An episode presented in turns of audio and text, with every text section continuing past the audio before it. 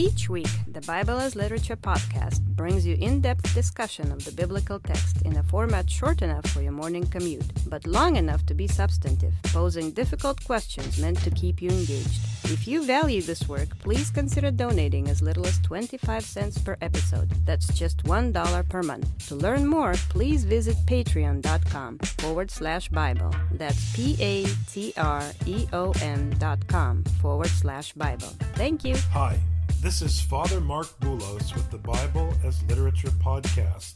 In the Gospel of Mark, the Lord Jesus said, Whoever has, to him more shall be given, and whoever does not have, even what he has shall be taken away from him.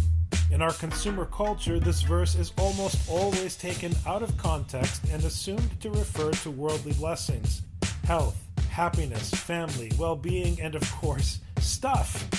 But in a passage where ignoring the Bible's obvious meaning is an unforgivable sin, so that while seeing they may see and not perceive, and while hearing they may hear and not understand, otherwise they might return and be forgiven, our listeners are cautioned that what is given and what is taken away pertain not to worldly blessings, but to the wisdom that comes from God.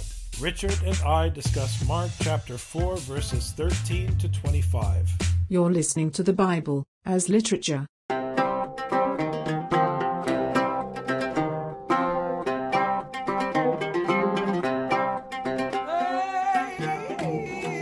Hi, this is Father Mark Boulos. And this is Dr. Richard Benton. And you are listening to episode 154 of the Bible as Literature podcast. And he said to them, Do you not understand this parable? How will you understand all the parables? That is an ominous question coming from Jesus on the heels of his quoting of the prophets. While seeing, they may see and not perceive, and while hearing, they may hear and not understand. Otherwise, they might return and be forgiven. He is telling his followers that they are at risk of committing blasphemy against the Holy Spirit it's his followers along with the 12 who don't understand his teaching. It's one thing to have the crowds not understand the teaching, but those who specifically threw their lots in with Jesus don't understand what he's teaching. And what he's teaching is the importance of teaching. He's been talking in this parable about what it means to teach and how that relates to being a farmer and how spreading the seed and spreading the word is what's of utmost importance in what he tried to do. Well, and he's showing you how to teach by demonstration. Scripture is practical. Jesus demonstrates the Torah, he demonstrates God's will always. He's always taking action. And here, he's doing what a good teacher does. A good teacher doesn't coddle students. Obviously, they're students which means they are allowed some grace for their lack of understanding. But the teacher's job is to have them focus not on the fact that they deserve a break, because in the end, no one gets a break, because life is a very serious matter. The job of the teacher is to prepare them for life and to go right to the ultimate consequence for their lack of understanding. And time is of the essence for Jesus. There is no time to waste. We can't forget that immediacy from the first three chapters in how he is teaching his students to react. A teacher who says to a college student they're just kids doesn't love the student. And also assumes that what they're teaching is irrelevant. You disrespect the teaching and the student in the blink of an eye. A college student is retirement age you have no time to waste. So when a college student is not understanding or not making the effort, you have to be wise and say this is what college students do at this age.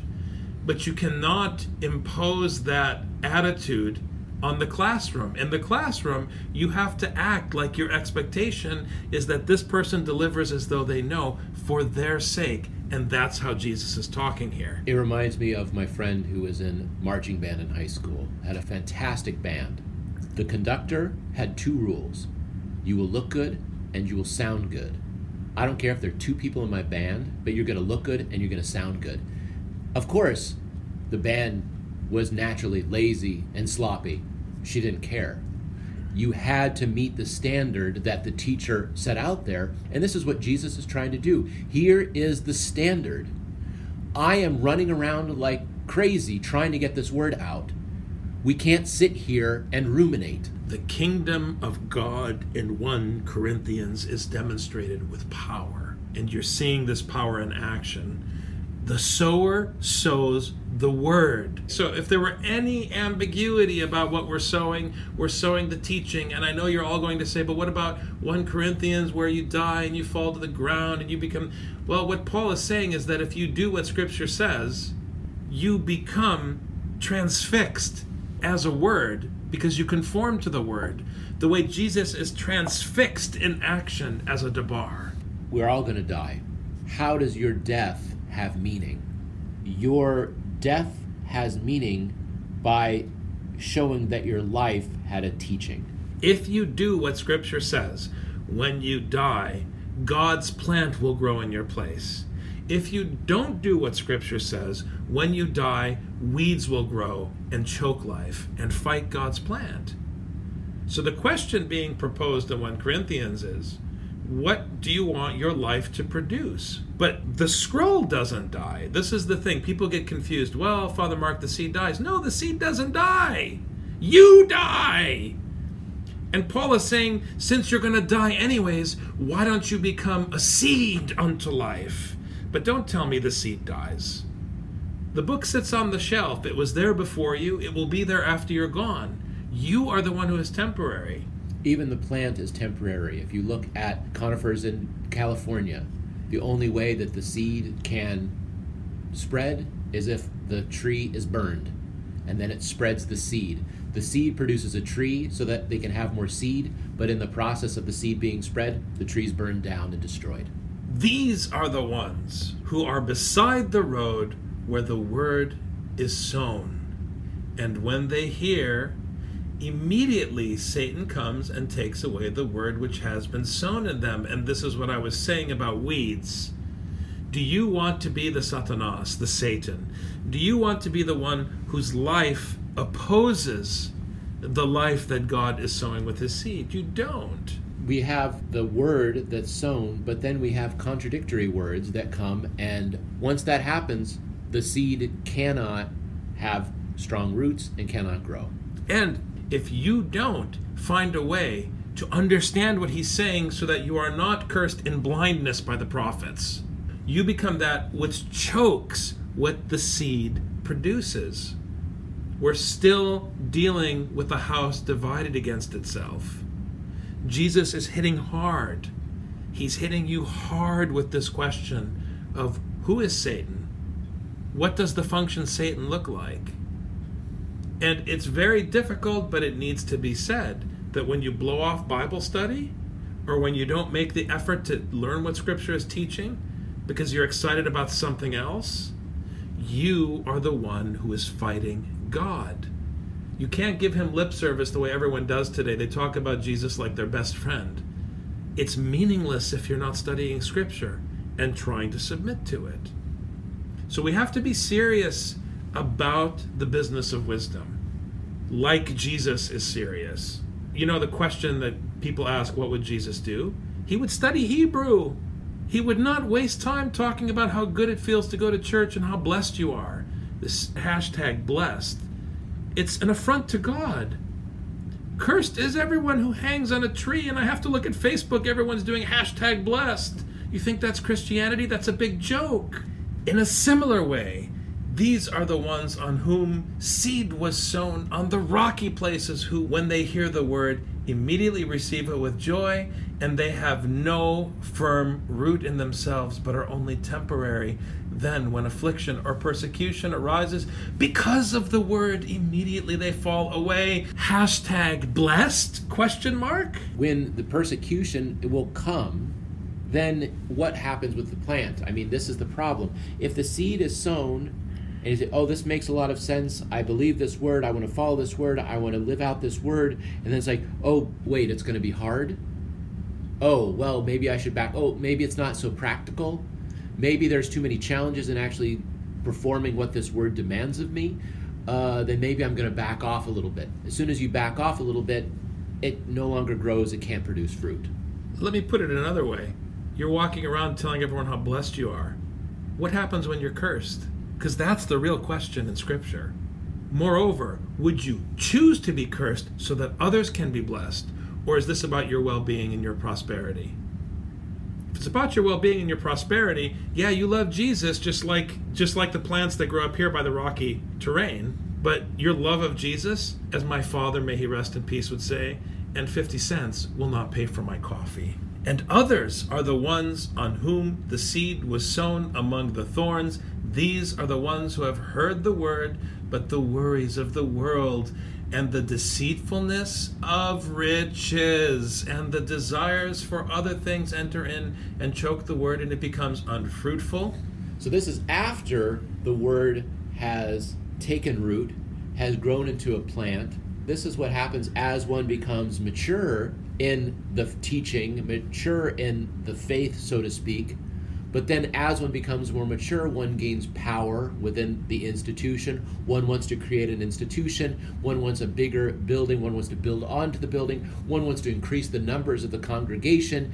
And these concerns, these worries, then choke off the work that the word has to have. Don't forget, Jesus, as soon as numbers started increasing, he left. He fled. He went on a boat so he didn't have to have more contact with these people. He kept moving, moving, moving. As soon as you say, we need to we need to nurture this and grow and grow and grow and grow, that's not the point. The point is the teaching has to be spread. That's how it grows. We don't grow up this one plant. Like I said, it's not about the plant. It's about the seed for the next generation and casting the seed even more broadly for the next generation. I got this amazing job. I bought this amazing thing. I live in this amazing place. I am this amazing. This is how consumers talk. And the millennials are drunk with consumerism. I don't know sometimes whether to be angry or sad when I see what's happening to the younger generation and how our generation has poisoned them because they really believe in the dollar in a way that I never even imagined possible in our culture. The churches themselves measure themselves according to number of people, popularity, and dollars. People get up in the morning, they don't cross themselves and pray or read from the Psalter. They turn on the radio to hear where the stock market is. And you can say, oh, yeah, Father Mark, well, you can talk that way. But it is a fact that in one generation, people went from getting up in the morning, washing their face, and saying good morning to God and reading a psalm. They went from that to checking the stock market and trying to figure out what restaurant they were going to go to. And if you take what Jesus is saying seriously, that is an ominous problem for our culture, for our society. The word then is going to lie dormant. It won't produce the plant that will give it the fruit for the next generation. Because of the deceitfulness of riches and the desire for other things. That is, I think, the message of the podcast this Christmas season. Consumerism is unto death. The seed, which looks like death to you, is unto life. And those are the ones on whom the seed was sown on the good soil, and they hear the word and accept it and bear fruit 30, 60, and a hundredfold. He's repeating this message of bounty. This is the second time we've heard this formula. One of the ominous facts about Jesus' exegesis of his own mashal is that everybody heard the word. Everybody tried to respond to the word. But two thirds of the population despite having heard the message, did not manifest fruit. This reflects how biology works. This reflects how farming works. I mean, now they have technology where they can maximize yield and so forth. But even now, with all the technology, there's still always doubt about what yield will be when it comes time for harvest. In this verse, the difference is they hear the word and accept it and bear fruit. The sign of whether things are working is have you borne fruit? And this then helps clarify why Jesus was so frustrated with these people who wanted to be healed. Okay, fine, they were healed. That's nice for them. But that's not what Jesus is about. Jesus needs to plant a seed, to create a plant, so that there will be seed for the next generation. If someone comes to Jesus to be healed, how does that help produce seed? How does that produce fruit? It does nothing. Jesus is about producing fruit. And taking what Jesus has is not even half the battle. when he took Peter and the fishermen and everyone who was willing to drop everything to follow him, they hadn't accomplished anything yet. All we know is that we have potentially good soil. That's it, potentially good soil. We don't have fruit. He then told the 12 what he expected of them.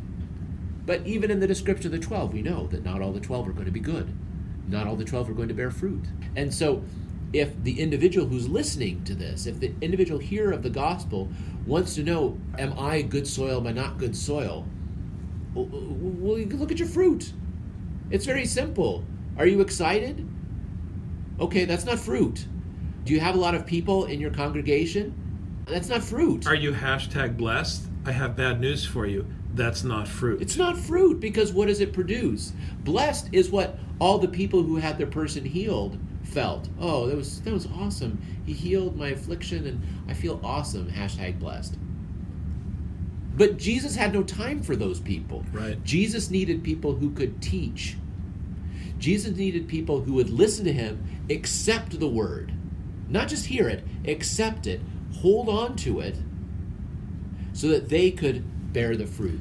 So that they could be cursed and fall to the ground and die in 1 Corinthians, so that their death would produce life. Because once those people die, then we need seed for the third generation. This is the point is that you live in such a way that when you die, your death will produce more seed. And he was saying to them, A lamp is not brought to be put under a basket, is it? Or under a bed?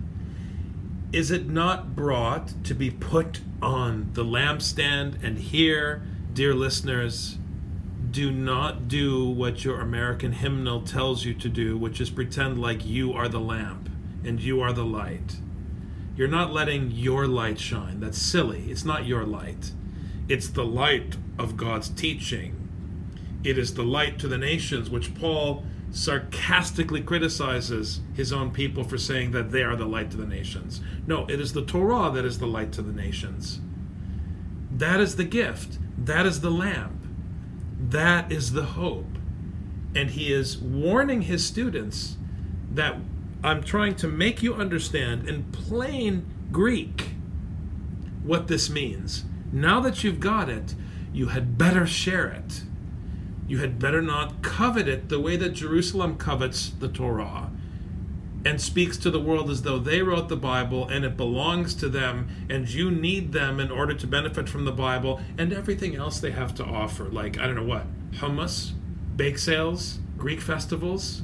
What else do you have to offer besides the light to the nations? Looking recently at the history of the Reformation, the whole idea was okay, now we're going to make Scripture available to everybody. And now everyone will be able to read Scripture, everyone will be able to understand. But then you look at the churches, and the churches are full of people who read a little piece here and a little piece there, and college students who spend more time in their chemistry textbook than they do in the Bible.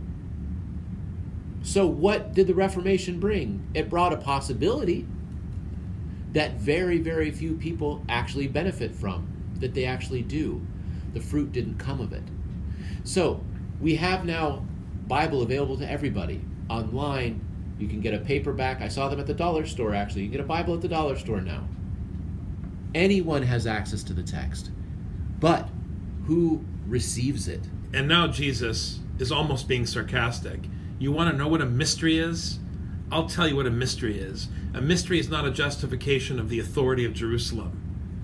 For nothing is hidden except to be revealed, nor has anything been secret, but that it would come to light. Which means that if the parable is a mystery, it's a mystery so that it could be taught and explained. Because in what field of academia does a teacher stand up and say, You can't understand what I'm saying? It's not possible. Isn't it so beautiful? I'll tell you what field of education talks that way.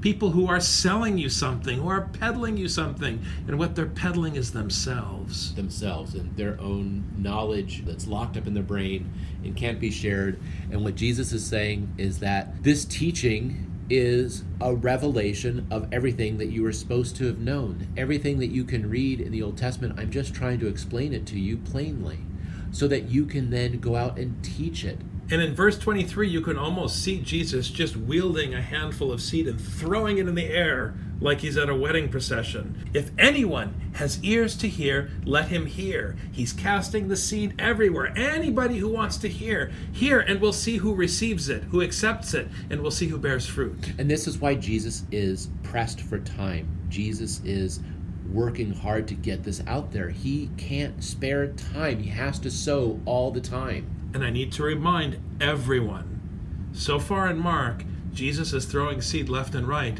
but he has not been to Jerusalem. Please mark that down and do not take it for granted. Anyone can hear, but he's not even wasting time at Jerusalem because they're almost a lost cause. And he was saying to them, Take care what you listen to by your standard of measure, it will be measured to you, and more will be given you. Besides, this cuts both ways. If you are interested in NPR's report each morning on the stock market, and that's where you orient your life, that is what you're going to reap. If you get up every morning and you read from the Psalter, more of the wisdom of the Psalter will be added to you. It's not rocket science do not hear this the way the hashtag blessed crowd hears it. Like, oh, my children are healthy and I have such a good life and a big house and everything's so peaceful. I don't understand why they're so hateful in the Middle East. Blah, blah, blah, blah, blah. Scribes and Pharisees, I'm so blessed. Don't hear it that way. Because the blessing, the real blessing, has nothing to do with what you put in your mouth. The real blessing has to do with what comes out of your mouth which means it's about wisdom, Richard. It's about the teaching. One can take heart in that if you really dedicate yourself to producing fruit, you will produce fruit. So take heart. But if you sell it short and use a small measure, you're going to produce very little. If you actually trust this word that it can produce, you'll see it produce. It requires that leap of faith that this is something I must hold on to and I must continue to teach. Don't say you're blessed. Say you're unworthy, and you give thanks to God for all things. What you perceive as a blessing or you perceive as a curse, if you are blessed scripturally, you understand that God holds everything in the palm of his hand and you are at his mercy and it is all good if it happens because it comes from him. That is bold. There's so many people who go on so-called missionary trips to third world countries and see how poor everybody is and they come back to the United States and they say, "Boy, I really now appreciate all the things that I have. I really understand how blessed I am to have running water and hot water and Starbucks and the mall." The point is I am sipping my Starbucks at their expense. Right. I am putting these clothes on my back literally at their expense. They literally put their children out of school so they can make these clothing that I put on my back. Look how blessed I am. No, this shows how cursed you are because you are not even producing fruit. You're taking the fruit of others' labor and instead of saying how blessed you are after going and seeing how poor these people are, the correct thing to say is, like you said, Father, I am a wicked and unworthy servant all these people are suffering and all I do is take from them. The correct thing is to submit to the wisdom of your ancestors and say the verse that is universally said by every denomination, every church, in every language in the ancient Christian world, which is Kyrie eleison, Lord have mercy. When you come back and you realize how much you have and how much others do not have, the correct response is to ask for mercy because the Lord is coming to set things right and to make sure that justice is served and you are on the wrong side of the Lord's justice when you have and others do not have. So it's hashtag Kyrie hashtag Lord have mercy. This is where everyone's mentality is so screwed up. Screwed up by our belief in possession which is what the Lord says chokes the seed. For whoever has, to him more shall be given, and whoever does not have, even what he has shall be taken away from him. And Jesus is not referring to your Starbucks or your Cadillac or your air conditioning unit or your Mac. he is referring to the wisdom of the teaching. If you study and you make the effort to receive God's wisdom, you will receive wisdom upon wisdom. And as John will say in another text, grace upon grace. If you decide you want to trust, you'll be given more trust, you'll be given more faith. But if you don't trust, even the small amount of trust that you do have will be gone. We just read it recently when we did the Slava for Anna at church, the Slava for St. Nicholas. In the life of St. Nicholas, it's clear. The reason everybody respected Nicholas is because he studied Scripture. This is what was added to Nicholas for his effort to take God's teaching seriously. Now, the tragedy of Nicholas is that he's been reduced to a commercial for Walmart. But while it's a tragedy, in a way, it's also amazing that the impact of this man's memory, because he took the wisdom of God seriously, is so powerful. You still can't erase him from the consciousness of modern man. So it's a serious business. And the fact that he's still there, even though he's been emasculated by consumerism, the fact that he's still there is still an opportunity. It's an opportunity to remind people about what really matters. So I would invite our listeners to comment on today's episode. What should you be thanking God for? Yes, or what should you be seeking mercy for? Thanks very much, Dr. Ben. Thank you, Father.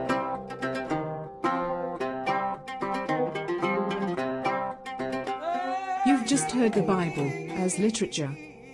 Thanks for listening. The Bible as Literature is a production of the Ephesus School Network.